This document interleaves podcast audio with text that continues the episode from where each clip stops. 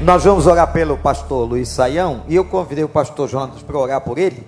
Aqui está parte do ministério da Igreja Batista Nações Unidas em São Paulo. O pastor Jonas trabalha com o pastor Saião. Eu acho que o Saião também dispensa apresentação, né, gente? Reitor de seminário, escritor, pastor da igreja, leva muita gente aqui pelo mundo para conhecer a Terra Santa e tantas outras coisas. Torcedor do Fluminense, isso é uma virtude das mais importantes. Se bem que a gente está precisando, estamos precisando de jejum e oração. O negócio está endemoniado ali. Pastor, ora pela vida do pastor Saião. Vamos orar, queridos. Pai, nós te agradecemos por essa noite, pelo que já ouvimos aqui, pelo que temos aprendido da tua palavra, especificamente no livro de Atos, aquilo que o Senhor revelou à tua igreja e que chegou até nós. Te pedimos agora pela vida do pastor Saião, que o Senhor derrame da tua unção sobre a vida dele e que as palavras que saírem da sua boca sejam as que o Espírito Santo colocar e que nós possamos ser trabalhados para ter, sairmos daqui diferente de como entramos, de uma forma a agir mais intensamente na sociedade em que vivemos, transformando-a pelo poder do Evangelho. Assim nós oramos em nome de Jesus. Amém. Vamos receber, igreja, o pastor saindo com alegria?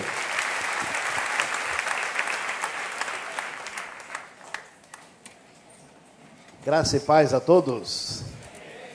Muito boa noite, é um prazer estar aqui. Queremos agradecer uh, mais uma vez o convite aqui do pastor Vander, nosso amigo, e é tão bom estar aqui com os nossos queridos do Recreio. Muito bom ouvir o pastor Novaes com essa reflexão tão brilhante e bastante uh, impressionante da importância de entender a maneira imprevisível de Deus agir.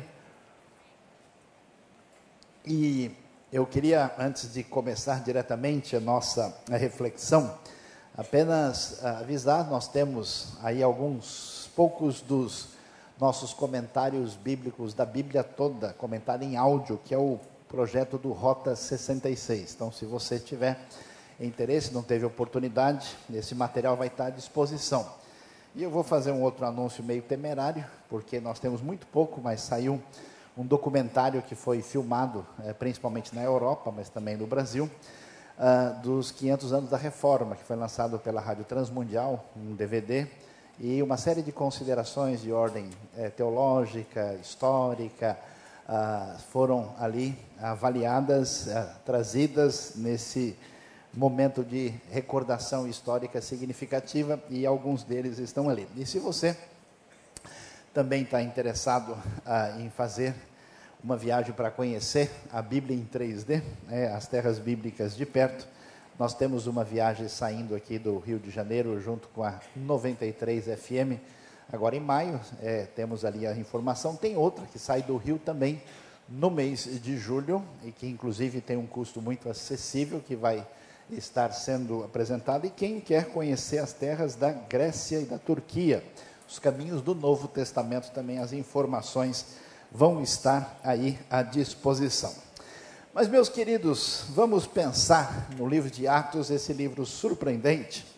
Eu queria uh, começar uh, enfatizando que esse livro especial, livro uh, da história da igreja primitiva, nós vamos ver três direções muito claras eh, quando nós lemos o livro de Atos. A primeira, que não há dúvida alguma, é que esse é o livro da ação missionária, da obra missionária da igreja.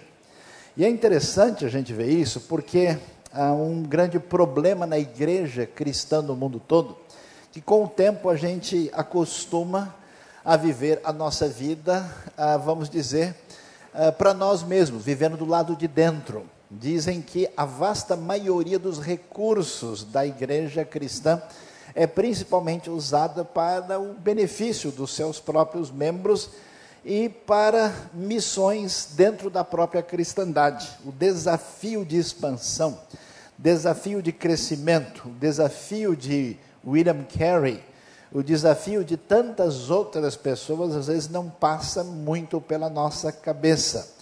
Depois de andar viajando em alguns lugares do mundo, em alguns lugares, inclusive, fugir da polícia com pessoas locais lá, porque ah, os limites da proclamação do Evangelho são muito claros, a gente começa a perceber a necessidade e a urgência dessa expansão missionária. É impressionante descobrir como essa igreja primitiva, ela é primitiva não só com esse nome de inicial, mas ela é primitiva em todos os seus assuntos. Ela não entende direito qual vai ser o seu caminho doutrinário. De vez em quando surge uma discussão, eles fazem uma reunião, como fizeram em Jerusalém, para saber o que iam fazer com alguns gentios do pé rachado, aqueles assim, né, eh, realmente muito estranhos, esquisitos, e que acabaram de dizer que estavam recebendo a mensagem do Messias Salvador Jesus e que seriam integrados à comunidade da fé, o pessoal não sabe nem o que fazer com eles direito. Essa igreja ah, que tenta ah, se desenvolver num ambiente hostil, num ambiente absolutamente diversificado, em lugares com cultos de mistérios sincréticos, tendências pregnósticas, tendências a uma caminhada de volta a um legalismo presente no judaísmo farisaico da época. Ou seja, essa igreja é absolutamente limitada e complicada, e mesmo assim é surpreendente que ela se desenvolve, ela cresce.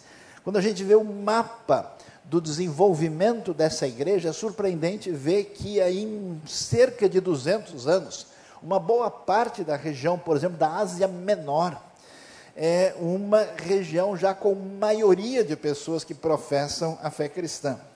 E, portanto, é impressionante ver como essas viagens missionárias de Paulo, a primeira delas, ano 46 até o ano 48. A segunda, provavelmente aí ano 49 até 52, 53. E finalmente, na última viagem de Paulo aí de 53 a 57, Paulo gastando a maior parte do seu tempo, um ano e meio em Corinto, três anos em Éfeso, é absolutamente assustador o impacto tremendo da expansão do evangelho, do enfoque missionário dessa proclamação, a igreja, ela deve e precisa ter essa direção de uma igreja que cresce. E que cresce não só geograficamente, e que cresce não só com essa expansão, mas cresce em números palpáveis. Hoje em dia, a gente tem um problema de pessoas que sofrem de aritmofilia, não sei se já viram essa doença, mas acontece gente que acha que números representam tudo. É o pessoal que é, sofre da síndrome da Coca-Cola, só o gás, né? E a coisa não tem fundamento, mas tem o outro lado da coisa, que é a aritmofobia. Né? Em, no livro de Atos não tem isso. Há uma preocupação com a qualidade dessa igreja primeira, mas o livro de Atos registra, ó pessoal, estamos ganhando aí, viu? Daqui a pouco sai mais um gol. Amém, irmãos? Quem foi abençoado, levante a mão, né? A gente vai ver lá, 3 mil recebem a mensagem e creem. 5 mil está sendo constatado. E Atos sempre interrompe assim a, a, a transmissão do jogo e sempre diz, ó, a igreja crescia e estava cheia do Espírito Santo de alegria. Marca o texto de maneira especial, mostrando essa vitória que existe nessa grande expansão missionária. Ou seja, igreja que não tem visão missionária, igreja que não quer expandir o reino de Deus, igreja que não tem projeto nessa direção, não tem conexão ou sintonia com a igreja de Atos. A igreja dos acomodados de Cristo, igreja dos cochilentos de Jesus, igreja dos dorminhocos da fé, tem de tudo, mas a igreja do Novo Testamento não vai nessa direção. A segunda coisa impressionante e que de fato surpreende a gente, porque quando a gente pensa numa igreja assim missionária, a gente imagina que isso vai acontecer porque nós temos a força, nós temos a capacidade, nós vamos saber como fazer isso.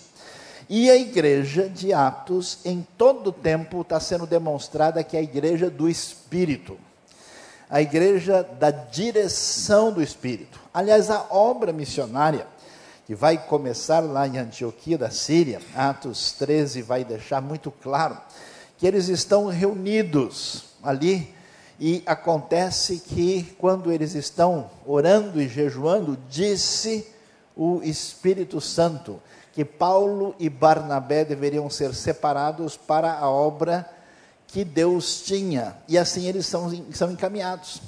O Espírito de Deus dirige, o Espírito de Deus, como o pastor Novaes mencionou, impediu uma caminhada, coisa impressionante. Imagina só, desde quando você ia imaginar que o Espírito de Jesus impediu que o Evangelho, impediu que o Evangelho ia ser pregado em algum lugar? Pois acontece na direção do Espírito, a coisa se dá numa dimensão mais ou menos do surfista da fé. Tem que pegar a onda para onde é que o Espírito está sendo, está dirigindo, o caminho está ali. Aliás, a igreja de hoje, a igreja de Cristo precisa prestar atenção, precisa procurar ouvir a voz de Deus, precisa ter o seu momento nesse nosso ritmo maluco de fazer um monte de coisas, de meditar, de pensar profundamente, de ficar em silêncio, de ler a palavra comendo-a vagarosamente de buscar a Deus com interesse de coração, para a igreja estar na sintonia com coisas impressionantes que o Espírito de Deus está fazendo.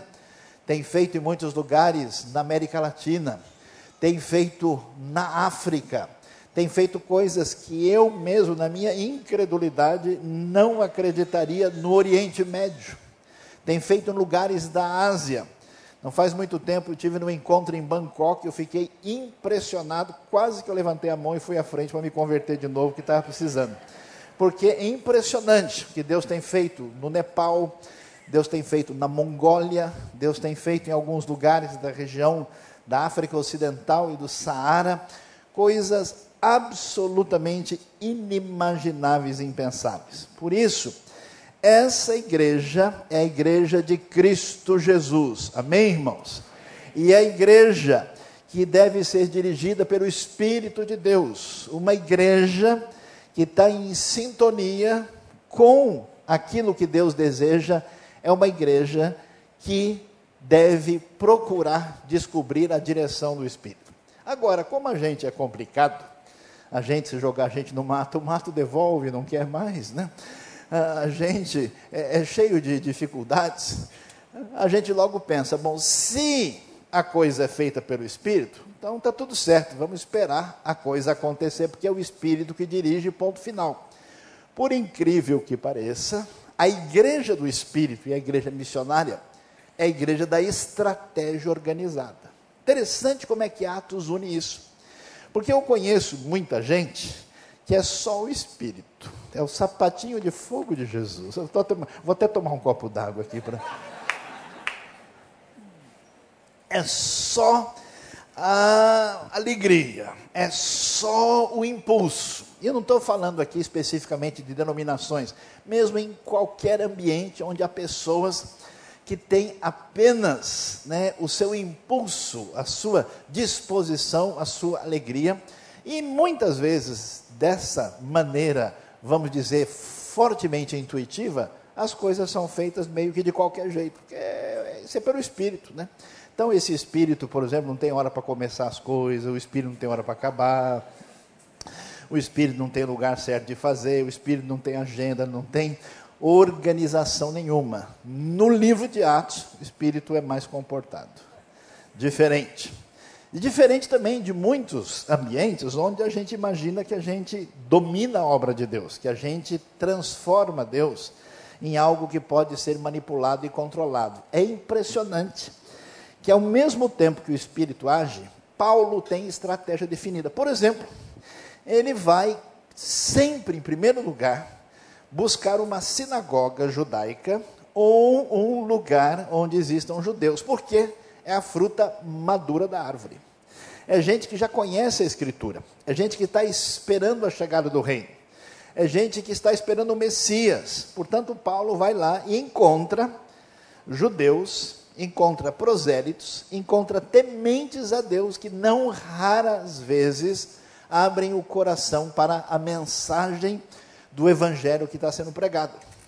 Paulo não viaja sozinho, de qualquer jeito. Vamos, vamos, pega a mala, vamos embora? Não, ele tem alguém para estar junto com ele, para assessorar E muitas vezes uma pessoa vai, como a gente vê que Paulo vai com Barnabé, a gente vê a presença de João Marcos, por exemplo, na primeira viagem missionária. Vocês sabem que mundo antigo não tem máquina de lavar, não tem como secar roupa, né? não tem frango assado de padaria. Amém, irmãos? Quem foi que recebeu, um, sentiu um calor no coração agora? Né?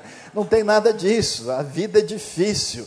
Então, uma das funções de uma pessoa que viaja junto é exatamente poder auxiliar nas coisas mais básicas para garantir uh, o sustento, uh, para garantir a realidade do cotidiano. Paulo organiza tudo direitinho.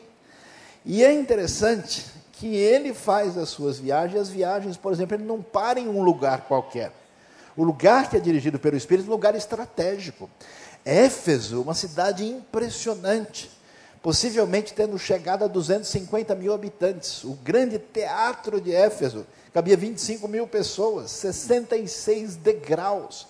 O templo de Diana em Éfeso, 20 metros de altura, 127 colunas. É nesse lugar onde Paulo gasta a maior parte do seu tempo e ele começa a ensinar numa localidade chamada Escola de Tirano, e é bom sair tirando lições aí para a sua vida também.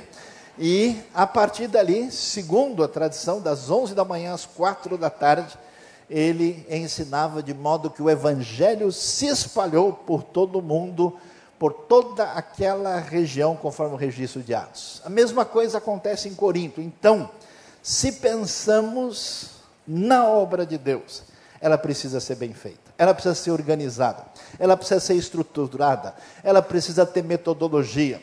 Às vezes eu fico aborrecido quando a gente vai em vários lugares e parece que o pessoal diz: não, mas o negócio aqui é feito desse jeito, sabe como é que é brasileiro? Né? Mas não é brasileiro, é crente, meus queridos. Só crente faz as coisas que, como diria alguém, cruz credo, crê em Deus Pai. Mas não vou falar isso porque eu não, não, não tenho esse costume. É impressionante como tanta coisa no reino de Deus é feita de qualquer jeito. Estratégia, ação do Espírito de Deus e o foco missionário marcam a direção dessa igreja que cresce e uma igreja que passa por uma depuração de qualidade da parte de Deus. Agora, o livro de Atos é surpreendente. É essa viagem que a gente faz pela Bíblia. E quando a gente vira, né, a, a, a, estrada, a paisagem é inesperada. A gente não imagina que vai ser assim. Então, eu vou compartilhar com vocês uh, o texto de Atos 8. Vamos dar uma olhada, especialmente começando aí na segunda parte do primeiro versículo, quando o evangelho chega na cidade de Samaria. O que nós encontramos lá? Naquela ocasião desencadeou-se grande perseguição contra a igreja em Jerusalém. Todos, exceto os apóstolos, foram dispersos pelas regiões da Judéia e de Samaria. Alguns homens piedosos sepultaram Estevão e fizeram por ele grande lamentação. Saulo, por sua vez, devastava a igreja, indo de casa em casa, arrastava homens e mulheres e os lançava na prisão. Os que haviam sido dispersos pregavam a palavra por onde quer que fossem. Indo Filipe para uma cidade de Samaria, ali lhes anunciava o Cristo. Quando a multidão ouviu Filipe e viu os sinais milagrosos que ele realizava, deu unânime atenção que ele dizia os espíritos imundos saíam de muitos, dando gritos, e muitos paralíticos e mancos foram curados. Assim houve grande alegria naquela cidade. Um homem chamado Simão vinha praticando feitiçaria durante algum tempo naquela cidade, impressionado, ah, impressionando todo o povo de Samaria. Ele se dizia muito importante. Todo o povo, ah, do mais simples ao mais rico, dava-lhe atenção e exclamava: Este homem é o poder divino conhecido como grande poder. Eles o seguiam, pois ele os havia iludido com sua mágica durante muito tempo. No entanto, quando Filipe lhes pregou as boas novas do reino de Deus e do nome de Jesus Cristo, creram nele e foram batizados tanto homens como mulheres. O próprio Simão também creu e foi batizado. E seguia Filipe por toda parte, observando maravilhados grandes sinais e milagres que eram realizados. Os apóstolos em Jerusalém, ouvindo que Samaria havia aceitado a palavra de Deus, enviaram para lá Pedro e João. Esses, ao chegarem, oraram para que eles recebessem o Espírito Santo, pois o Espírito não havia ainda descido sobre nenhum deles, tinham sido apenas batizados em nome do Senhor Jesus. Então Pedro e João lhes impuseram as mãos e eles receberam o Espírito Santo. Vendo Simão que o Espírito era dado com a imposição das mãos dos apóstolos, ofereceu-lhes dinheiro e disse: Dei-me também esse poder para que a pessoa sobre quem eu impuser as mãos receba o Espírito Santo. Pedro respondeu: Pereça com você o seu dinheiro, você pensa que pode comprar o dom de Deus com dinheiro? Você não tem parte nem direito algum nesse ministério, porque o seu coração não é reto diante de Deus. Arrependa-se dessa maldade e ore ao Senhor. Talvez ele lhe perdoe tal pensamento do seu coração, pois vejo que você está cheio de amargura e preso pelo pecado. Simão, porém, respondeu: Orem vocês ao Senhor por mim, para que não me aconteça nada do que vocês disseram. Tendo testemunhado e proclamado a palavra do Senhor, Pedro e João voltaram a Jerusalém pregando o evangelho em muitos povoados samaritanos. Meus queridos, quando a gente lê isso, a gente lê calmo, tranquilo e sossegado. Aliás, vocês estão todos sentados, então a gente pode continuar falando aqui que ninguém vai cair para trás assustado quando a gente entender o que acontece. Nós estamos numa igreja que a gente costuma imaginar que se trata de uma igreja ideal, uma igreja romantizada, olha, porque a igreja é primitiva, porque a igreja de Atos, porque a igreja assim. A primeira coisa que a gente descobre é que essa igreja era tudo gente parecida com a gente, gente de carne e osso, uns com mais carne, outros com mais osso, depende da pessoa. E esse pessoal está lá, e eles não se mobilizaram para fazer aquilo que envolvia grande comissão. Veja que a igreja está tranquila. A Bíblia então diz que foi iniciada uma grande perseguição. Essa perseguição não mexeu com os apóstolos, porque a liderança religiosa que se opunha a esse movimento de Jesus dentro daquele contexto do judaísmo de Jerusalém, eles não queriam muita confusão, tinham medo dos romanos, uma série de fatores. Então, que era peixe grande, eles não mexeram, mas os outros a perseguição começou. E olha que coisa interessante, não sei se a gente gosta de ouvir isso, a gente gostaria de escutar esse tipo de informação, mas uma das razões porque a igreja de Atos cresce e tem qualidade é por causa da perseguição. Amém, irmãos? Alguém, alguém quer vir à frente agora, né? Ou seja, essa perseguição ela é purificadora. Ela separa da comunidade pessoas que estão na igreja com outras intenções, que não têm nenhuma diretriz verdadeira de seguir a Jesus e fazer parte da comunidade da fé. Ela, então, quando a perseguição se dá, esse pessoal desaparece, porque eles querem fazer negócio com Deus, querem ter alguma vantagem. Uma das coisas constantes que marca a expansão da igreja de Atos é a perseguição. Isso quer dizer que a gente não deve ficar triste, desanimado, preocupado quando a igreja, a comunidade, o povo de Deus sofre adversidades. Isso é importante, isso é valioso, isso está fazendo parte do projeto de Deus. E olha que coisa interessante. Ninguém ouviu direito Mateus 28, não é só a igreja de hoje que tem dificuldade. Ninguém prestou atenção no famoso ide, pregai o evangelho a toda criatura, que nada. Eles estavam sossegadamente lá em Jerusalém, quando começa a perseguição, todo mundo sai aí indo por cidades diferentes da Judeia e de Samaria. E quando eles fazem isso, olha, olha, olha que coisa mais linda, mais cheia de graça, é o texto que passa para a nossa lição, olha que beleza aí. No versículo 4: E quando eles foram dispersos, todo mundo foi anunciando a palavra. Não é que eles ouviram a grande comissão, agora, nada como uma boa perseguição para que a gente ouça a grande comissão, como disse o professor Saião hoje na nossa hum, pregação.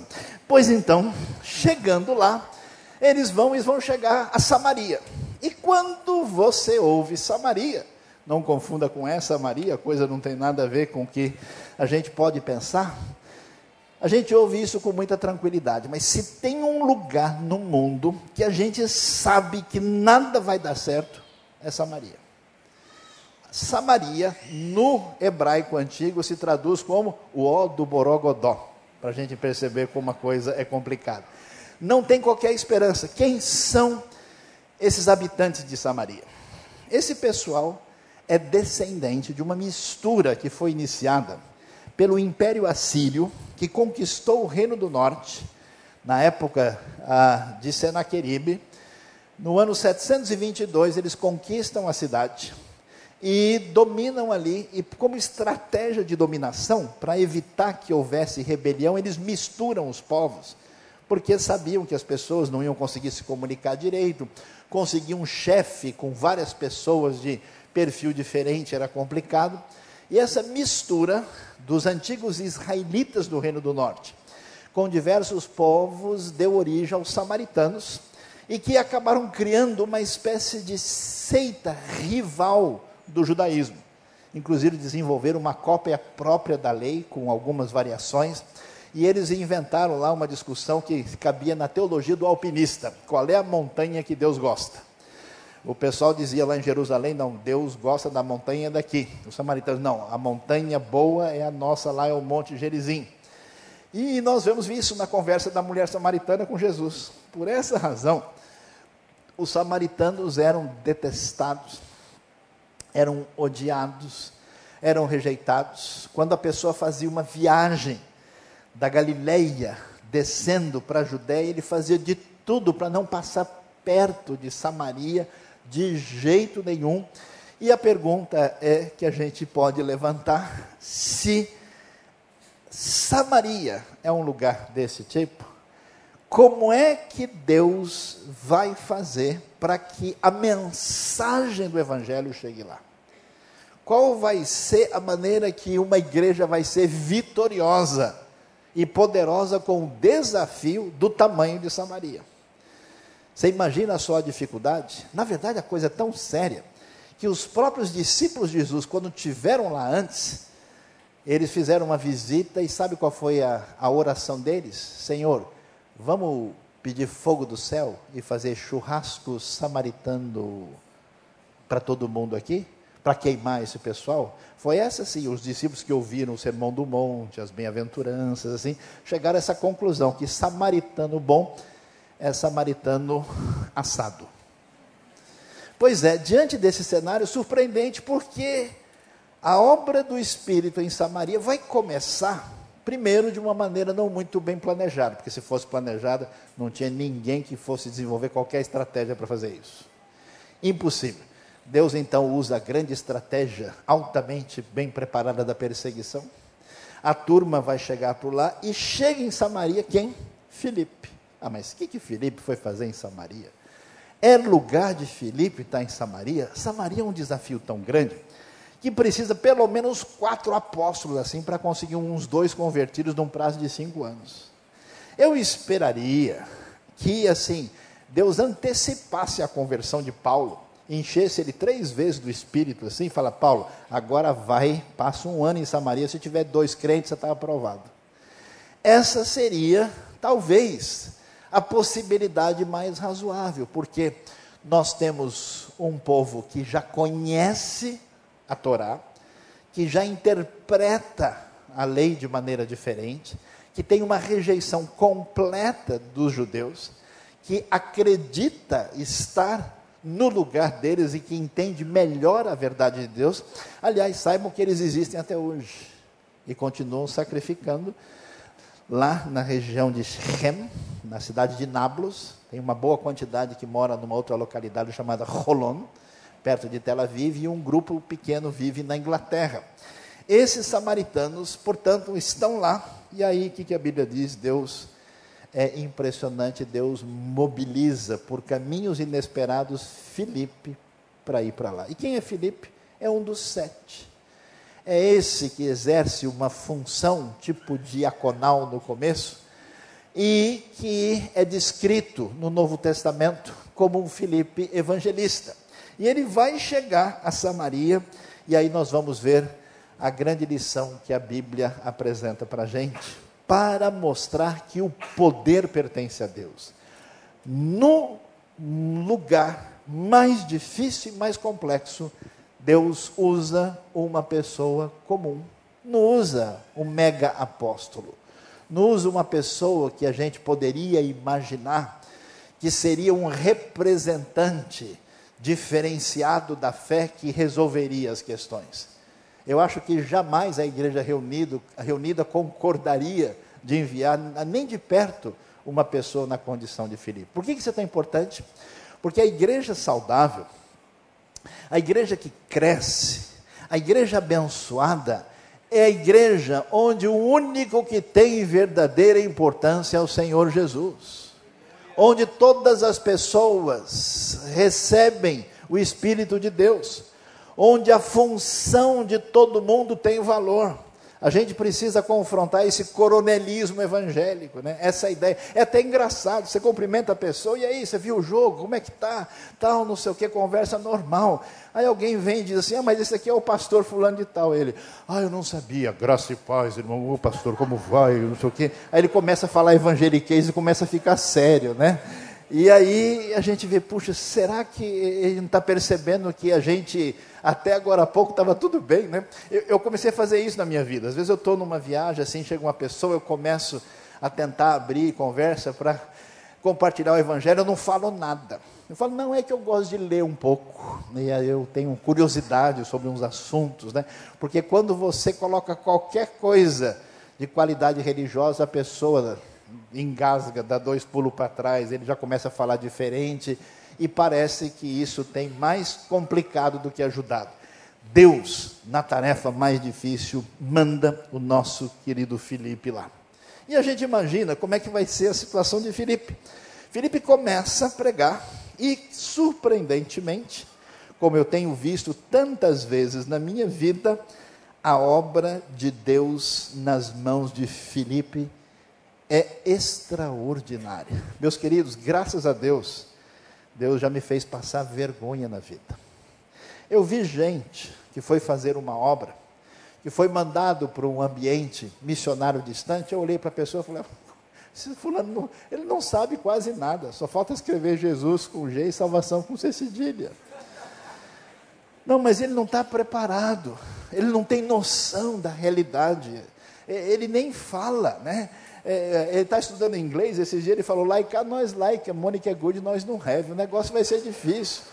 Como é que pode uma coisa dessa? Eu tenho ficado impressionado, como muitas vezes, gente que é alvo da nossa crítica, gente que não passa na nossa visão limitada, Deus usa com poder e graça. E de maneira surpreendente, o nosso Felipe está lá. E Filipe chega lá, e você imagina, está no começo da era apostólica, então é um milagre atrás do outro. Mas milagre de quem? Milagre que é bom e milagre de apóstolo. Agora chega o Filipe, Filipinho de Jesus. O Filipinho chega lá, e aí acontecem vários sinais milagrosos. E quem diria? A multidão deu unânime atenção ao que ele dizia os espíritos imundos saíam de muitos que davam gritos, muitos paralíticos e mancos foram curados e houve grande alegria naquela cidade. É importante a gente entender. Nós não temos, pastor Novaes disse com muita razão que a gente não tem como colocar Deus numa caixinha. E a gente não tem como colocar a obra de Deus os campos que Deus tem diante de nós numa caixinha. Eu tenho ficado impressionado a ver lugares, pessoas, ambientes que a gente não imagina. Recentemente tivemos a satisfação de ter contato com uma pessoa do ambiente europeu mais racional possível, que há um pouco tempo atrás conversou comigo dizendo: para mim tudo é muito difícil porque eu sou ateu, tive minha vida vivida assim, eu tenho muitas perguntas. E há mais ou menos um mês esse homem foi batizado. Eu não imaginava que isso seria possível. A gente não imagina que o poder de Deus vai agir com força em ambientes, por exemplo, radicais islâmicos. Eu conheço crente que, já disse para mim assim: não adianta. A gente acredita muitas vezes que a população secularizada e absolutamente consumista do primeiro mundo, como diz muita gente, esquece, vira a página, não tem mais o que fazer. Esse pessoal era cristão, não há mais o que fazer. Nós taxamos, nós dizemos que não dá, que aqui é muito difícil. Interessante, Samaria também era. Deus é simplesmente o máximo, né? Por isso que eu gosto de Deus, ele é impressionante, né? Ele é muito gente fina. Ele chega e embaralha tudo que a gente imagina e usa o nosso Felipe, usa com poder, de modo que coisas extraordinárias. E o que me impressiona é que em Samaria a atenção é unânime. É o lugar mais complicado, tão difícil. E todo mundo vai para lá. E o livro de Atos é um livro. Quando você não estiver bem, assim, estiver bem chateado, dá uma lida em Atos, assim, que você sai feliz da vida. Chamando urubu de meu louro. Feliz, contente, né? Porque a gente vai perceber como o texto diz que houve grande alegria naquela cidade, de modo que ah, proclama o evangelho de modo vitorioso. No entanto, apesar da missão ser um encaminhamento da igreja, apesar ah, de Deus usar a perseguição nesse projeto, apesar de Deus direcionar o espírito para lugares, ambientes, situações que a gente não antevê como um canal possível de ação divina naquela região, apesar de Deus usar ferramentas que a gente não imagina que devam ser assim, não significa que as coisas vão ser tão tranquilas assim. Nesse ambiente, nessa grande vitória, aparece a figura de Simão Mago. E por que é importante prestar atenção à figura de Simão Mago? Porque, meus queridos, a grande verdade, preste atenção escute o que eu tenho a dizer. O nosso querido povo está desesperado, com sede de Deus para a sua vida. Eu estava uns anos atrás no Mar da Galileia, e a gente estava com um grupo num momento muito especial, onde as pessoas estavam orando e agradecendo a Deus e emocionadas, e uma pessoa que estava ali estava acostumado com a tradição religiosa ah, bastante mecânica presente em certos segmentos do judaísmo de hoje. E quando a pessoa viu aquilo, ela disse: Puxa, a gente precisa descobrir uma maneira de sentir Deus mais de perto. E depois de uma conversa particular, a pessoa disse: Sabe o que está acontecendo aqui com nossa juventude em Israel? Dezenas e dezenas de milhares de judeus jovens estão indo para a Índia, buscando algum tipo de iluminação espiritual algum tipo de experiência diferenciada mística, já que o simples ritualismo, a simples repetição daquilo que é costume e tradição, não lhes enche o coração. Meus queridos, é tão especial a gente saber que a gente conhece essa palavra, esse amor de Deus, esse perdão em Cristo, essa vida que vem do Evangelho. E se a gente tira a bola sem fazer falta, se você entra assim, sem ser é, de carrinho por trás, com direito a cartão vermelho, né? que tem, tem uns crentes que são complicados, né? como eu gosto de dizer, o muçulmano é xiita, o evangélico é chato, o negócio é difícil demais, né? ninguém aguenta o sujeito. Pois é, quando a gente consegue comunicar, você vê que a pessoa abre o coração é, desesperada para a sua vida. O Simão Mago está lá, sabe por quê? Porque o pessoal quer ouvir alguém, alguém que mostre alguma coisa. E ele é, é reverenciado, ele é cheio de magia, não faz parte da tradição da Torá, nem mesmo da tradição, vamos dizer, samaritana histórica, mas ele está lá fazendo tudo isso porque as pessoas estão desesperadas, querendo ouvir o Evangelho e receber, e ele então é atingido entra na fila do batismo, batiza também, parece que não fizeram muitas classes lá, parece que não houve nenhum, nem, nenhuma classe dos novos, não teve catecúmenos, a coisa, realmente não havia batistas na ocasião. Deixa eu tomar um copo d'água aqui. Se tinha, era de outra convenção, né? E aí, eles ali estão, e nesse momento a gente vai ver como esse homem ah, representa um empecilho, uma dificuldade, um problema, uma espécie de estorvo para a pregação do Evangelho. Além dele representar essa necessidade, essa sede das pessoas por alguma resposta espiritual para a vida, a gente vai ver que ele vai atrapalhar, vai complicar a obra que Filipe está fazendo pelo poder de Deus. E é interessante, interessante qual é a proposta dele. Quando acontece algo especial, que a gente já vai detalhar, e ele vê que o Espírito Santo é derramado sobre os samaritanos, já que o Espírito de Deus tinha caído sobre os gentios no Pentecostes de Atos 2, e ninguém jamais aceitaria esses samaritanos como irmãos se isso não fosse autenticado e comprovado por Deus. Então, de maneira especial, assim como o Espírito cai sobre os judeus, vai cair sobre os samaritanos, vai cair sobre os gentios propriamente ditos. O primeiro Pentecoste foi só judaico. Agora, chega quando ele vê que o Espírito cai e cai poderosamente sobre os samaritanos, não foi uma, um culto tão batista assim como a gente poderia imaginar. O Espírito poderosamente cai e aí esse homem fica imaginando, falou: esse negócio dá dinheiro. Dá para a gente fazer uma coisa especial. Até hoje o, o dicionário chama de simonia, né? Esse tipo de atitude de tentar ganhar dinheiro de maneira ilegítima com a própria fé. E qual é o grande desafio que a gente tem por aqui? A igreja que cresce em quantidade, a igreja que deve ter qualidade, ela precisa prestar atenção naquilo que se torna um problema no seu caminho. Ela não pode abrir mão da sua autenticidade. E ela não pode, nesse mundo maluco que a gente tem, onde tudo é reduzido à categoria de mercadoria, onde as pessoas deixam de ser gente para significarem valores a serem recebidos ou é, hoje não tem mais, né? Não é que não tem mais relacionamento e comunhão, hoje tem networking.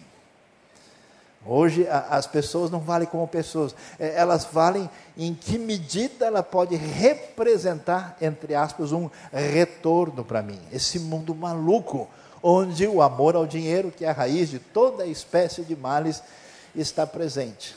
Olha só, imediatamente, o Simão pega isso. Olha, se a gente botar esse negócio, embalar direitinho, colocar na prateleira, esse negócio vai dar certo.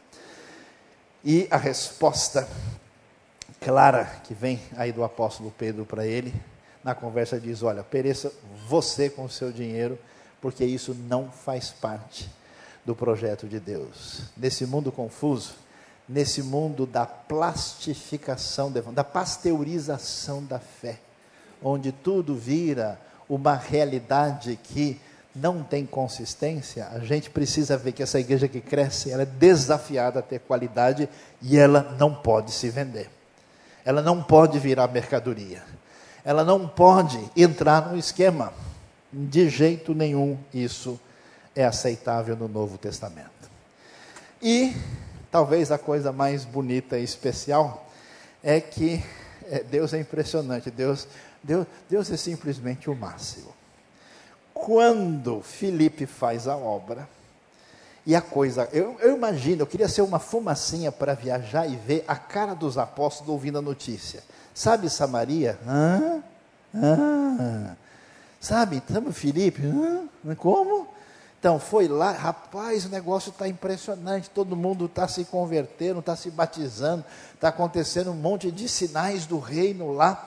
E eles, eu imagino a cara de interrogação deles, descendo e indo para lá e correndo para ver o que está acontecendo. Então, eles, Pedro e João, vão correndo para lá, eles ouvindo que a Samaria haviam aceitado a palavra de Deus. Chega lá Pedro e João, e eles é que vão orar para que eles recebam o Espírito Santo. Meus queridos, o que, é interessante? É que quem tinha estado lá antes com Jesus, e a história é a seguinte: João tinha estado lá em Samaria com Jesus, e quando os samaritanos perceberam que eles parecia que eles estavam indo para Jerusalém, já trataram eles mal e já não receberam bem. Então eles ficaram tão indignados que o desejo deles, que o pedido deles para Jesus, os apóstolos amorosos do coração do Senhor, falaram: Senhor, vamos pedir fogo do céu para destruir esses caras. Olha que coisa interessante. Agora, quando os samaritanos se convertem, quem é que é chamado para fazer, né, para fazer a primeira reportagem, para ver a coisa de perto? Lá está presente o nosso querido apóstolo João. Significa o quê? Que essa igreja de Atos é uma igreja que aprende, é uma igreja que é trabalhada, é uma igreja que é ensinada pelas experiências de Deus que colocam o coração da gente e a vida da gente no lugar. Eu tenho visto muitas pessoas na minha vida, e algumas pessoas são especiais, e são muito abençoadas. As pessoas especiais abençoadas, elas têm marcha ré. O carro delas anda para trás. Há pessoas que jamais dão um braço a torcer. São os bicudos de Jesus, os metidos de Cristo. Mesmo ele tendo pensado errado, mesmo ele tendo falado bobagem, mesmo ele tendo um coração fora de lugar, ele mantém a panca, ele afirma isso, não é capaz de dizer, puxa, desculpa, eu estava errado. A pessoa acha que ele é alguma coisa, que ele, de alguma maneira, Deus o abençoa, então ele se acredita algo, e ele não tem mais a capacidade de baixar a bola e reagir na humildade. Deus dá uma lição, o Joãozinho, chega aí, lembra daquela galera que você queria fazer churrasquinho? Você quer ver? Eu mandei fogo para eles, mas é do outro tipo. Que você está precisando também, né? E vai lá, e eu, fico, eu, eu queria ver o semblante de João chegando lá e vendo aquele povo sendo transformado e abençoado pelo poder de Deus e do Evangelho. E eu acho espetacular como é que o texto termina. Aí, antes de começar, né, na próxima parte, Olha como o texto termina intencionalmente para cutucar as coisas, porque isso também é contado por Lucas lá no capítulo 9, quando fala da experiência ah, do que aconteceu. Diz o verso 25: Tendo testemunhado e proclamado a palavra do Senhor, Pedro e João voltaram a Jerusalém, fazendo o quê? Pregando o evangelho em muitos povoados samaritanos. Então a pergunta que eu queria deixar para a gente é a seguinte: você está envolvido com a igreja de Cristo de verdade, não como alguém que assiste de longe, não como alguém que cada dia visita uma igreja e dá uma opinião diferente, não como uma pessoa que olha, mas alguém que está envolvido com a obra missionária que a sua igreja local faz. Você está envolvido com o caminho que o Espírito prepara e com o trabalho organizado que é feito para cumprir a grande comissão ou você deixou de ser seguidor de Jesus e é um assistente da fé, que fica olhando e dando opinião? É, eu acho assim. Eu acho que o ar devia ser 22 graus. Na minha opinião, o banco devia inclinar 85,2 graus.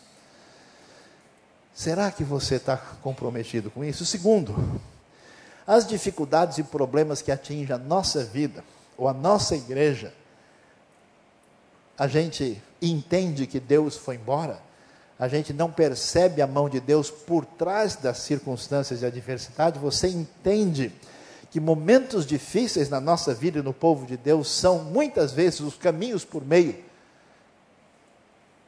de onde Deus, por, por meio é que Deus usa para fazer a sua própria obra. Terceiro, você se despreza dizendo: Eu não sou apóstolo, eu não sou pastor, eu não sou ungidão de Jesus, eu não sou uma pessoa especial, então eu assisto, tiro foto e ponho no Face. Esse é o meu ministério da fé. Felipe, um dos que foi chamados para ajudar as viúvas, ele vai evangelizar Samaria e o poder de Deus se manifesta na sua vida e se manifesta poderosamente. Deus pode e quer usar a sua vida poderosamente. Eu conheci faxineira, gente simples. Eu fiquei envergonhado na minha vida. Eu vi um homem com um nervo óptico atrofiado, que amava o Senhor, decorou 1 Coríntios 15 inteirinho, sem poder ler. Testemunhava do Evangelho como ninguém. Chega de preguiça evangélica, de gente que não se envolve porque não é alguém especial. A gente vai enfrentar dificuldades. Aquilo que você acha que é um mundo difícil, na verdade, é um mundo sedento. É um ambiente que disfarça a sua sede por meio de uma agressividade intolerante, mas que está desesperado para receber o amor de Deus, o abraço do Pai pelo perdão que Ele nos dá em Cristo Jesus. E finalmente, você pode ficar meio chateado e aborrecido dizendo, mas, oh, oh Saião, eu, eu não sei se eu consigo ser muito, porque você quer saber? Ano passado eu fiz uma bobagem tão grande. Há três anos atrás eu estava até firme na fé, deu uma escorregada assim federal. Eu, de vez em quando, eu me pego assim com umas coisas que eu não sei, eu não sei se Deus vai poder usar minha vida e me abençoar nessa jornada. É tão legal ver João com seu desejo assassino. Deus, vamos matar esses caras. Cadê o Elias para ajudar para descer mais fogo? Vamos torrar todo mundo. Esse pessoal não é gente. Vamos acabar com eles. Esse João agora, eu queria ver tanto a carinha dele pregando para os samaritanos. Deus dá a volta e traz o velho João para falar do amor, de, do amor de Deus de gente que ele nunca imaginou que isso fosse acontecer. Essa é igreja que cresce, essa é igreja abençoada, essa é igreja que, pelo poder de Deus, com gente ruim que nem você e eu, pode seguir adiante e fazer diferença no mundo de hoje também. Deus abençoe a nossa vida e o nosso coração. Amém.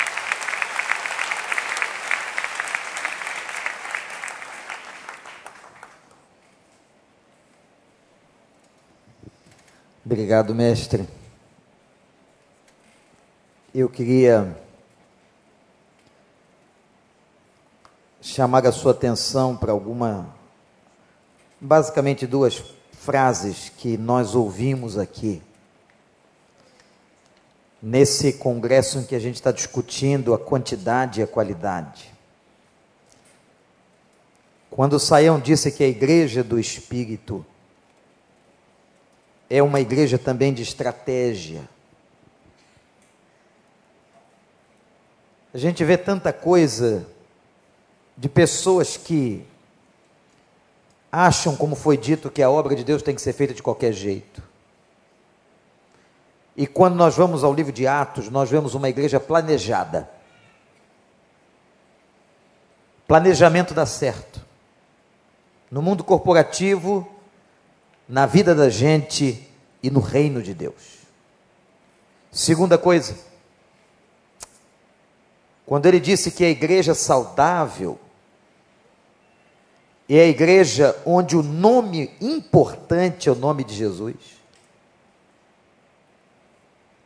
A personalidade que tem que ser cultuada, reverenciada, é a personalidade de Jesus. Eu acho que a nossa infantilidade, nossa imaturidade às vezes, faz com que a gente se prenda ao homem. É bom ter amigos, é bom ter referências. Mas nós estamos aqui por causa de Jesus, gente. Nós cantamos hoje aqui que o nome sobre todo nome é o nome de Jesus. Eu não sei quem é a pessoa que te motiva Há uns anos atrás, hoje não temos mais isso. Eu não sei como é que é lá em Barão da Taquara, não sei como é que é em Nações Unidas, mas pessoas ligavam para a igreja para saber quem, quem vai pregar. E tem uma funcionária da igreja, há mais de 20 anos, que diz a mesma coisa. Quando ela atendia o telefone, ela diz assim: Olha, uma coisa eu tenho certeza, não sei exatamente quem vai pregar hoje, mas o Espírito Santo de Deus vai estar aqui. Se você tem qualquer interesse em vir glorificar o nome de Jesus, serás muito bem-vindo. Isso é uma questão de maturidade. Da gente entender que o nome mais importante e a única pessoa que não pode faltar entre nós é aquele a quem nós homenageamos, é o dono da festa, o nome dele é Jesus. Terceira coisa, Saião, que você disse sobre a igreja que cresce, a igreja que tem quantidade e qualidade não pode perder a sua essência, o seu conteúdo, e ela não se vende. Nós não podemos nos vender, vender o que cremos, vender o que nos é caro por causa de crescimento, porque esse, esse crescimento é um crescimento ilusório, inóspito fraco, mentiroso. Crescimento de qualidade é quando nós perseveramos na doutrina dos apóstolos. Irmãos, que Deus nos ajude. No meio de um, uma sociedade tão difícil, de um meio chamado evangélico hoje tão complicado. E eu vou dizer uma das coisas que mais hoje me irritam e me é, enojam, desculpem a palavra, é esse climinha de competição que os crentes e que muitos de nós alimentamos de uma igreja com outra. Isso é ridículo. Isso é de uma imaturidade, de uma incompetência espiritual tremenda. Se preocupe com a sua vida. Sirva o Senhor na sua igreja onde Deus lhe colocou. Seja fiel. E vamos ajudar a derrubar esse clima de lavadeira evangélica. Não tenho nada contra as lavadeiras, minha avó foi lavadeira.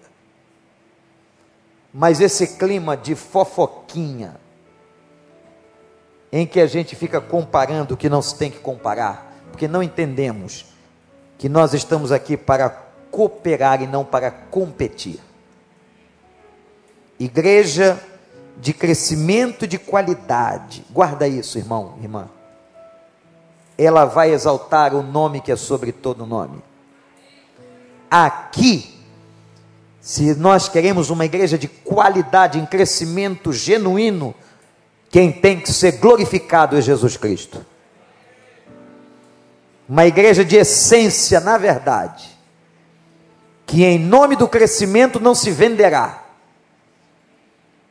mas por causa da essência do Evangelho, buscará cada vez mais ganhar gente para Jesus, como Felipe fez em Samaria. Que Deus nos abençoe. Vamos ficar em pé, vamos orar. Abaixe sua cabeça em pé, na presença de Deus, e ore ao Senhor para que você possa pedir a Deus por misericórdia da sua vida. Vamos pedir a Deus que tenha misericórdia de nossas vidas. Que o Senhor nos dê uma vida de qualidade, missionária, ousada, para entrarmos nas Samarias do Rio de Janeiro. Uma igreja cheia do Espírito Santo, uma igreja planejada, estratégica, uma igreja com foco missionário, uma igreja com visão de reino. Ah, meu irmão, minha irmã, que Deus te dê uma visão de reino, uma visão que extrapola as nossas caixas denominacionais, os nossos achismos, para que essa igreja tenha alta qualidade, visão que vai longe, Olhai os campos que estão brancos para serem ceifados. Levanta os olhos e veja. Pastor Marcos Verton, vem orar aqui por nós, pedindo a Deus essa visão, essa qualidade, esse crescimento genuíno, que esse avivamento de Samaria aconteça entre nós.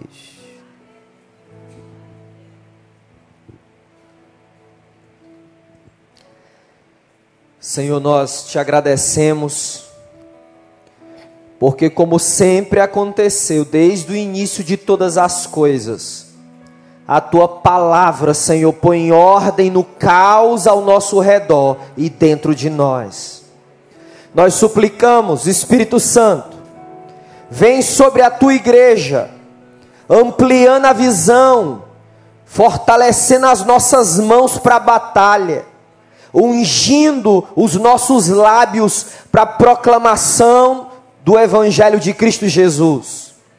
Nós chamamos a nós a responsabilidade como tua igreja, da expansão e do aprofundamento do teu reino na nossa geração. Espírito Santo, distribui dons sobre nós para edificação do corpo. Nós queremos sonhar 2018 alcançar uma pessoa de cada vez, uma casa de cada vez, até que o teu reino venha. Nós oramos, intercedemos pela vida dos líderes da tua igreja espalhados em todas as regiões do mundo.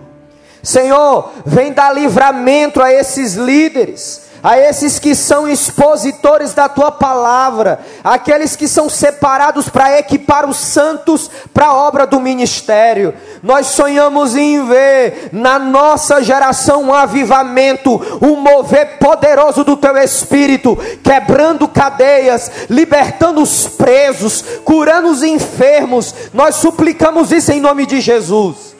Cada crente assuma um compromisso de ser a boca de Jesus, as mãos de Jesus, seja nos casebres ou seja nas mansões dessa ou de qualquer outra cidade.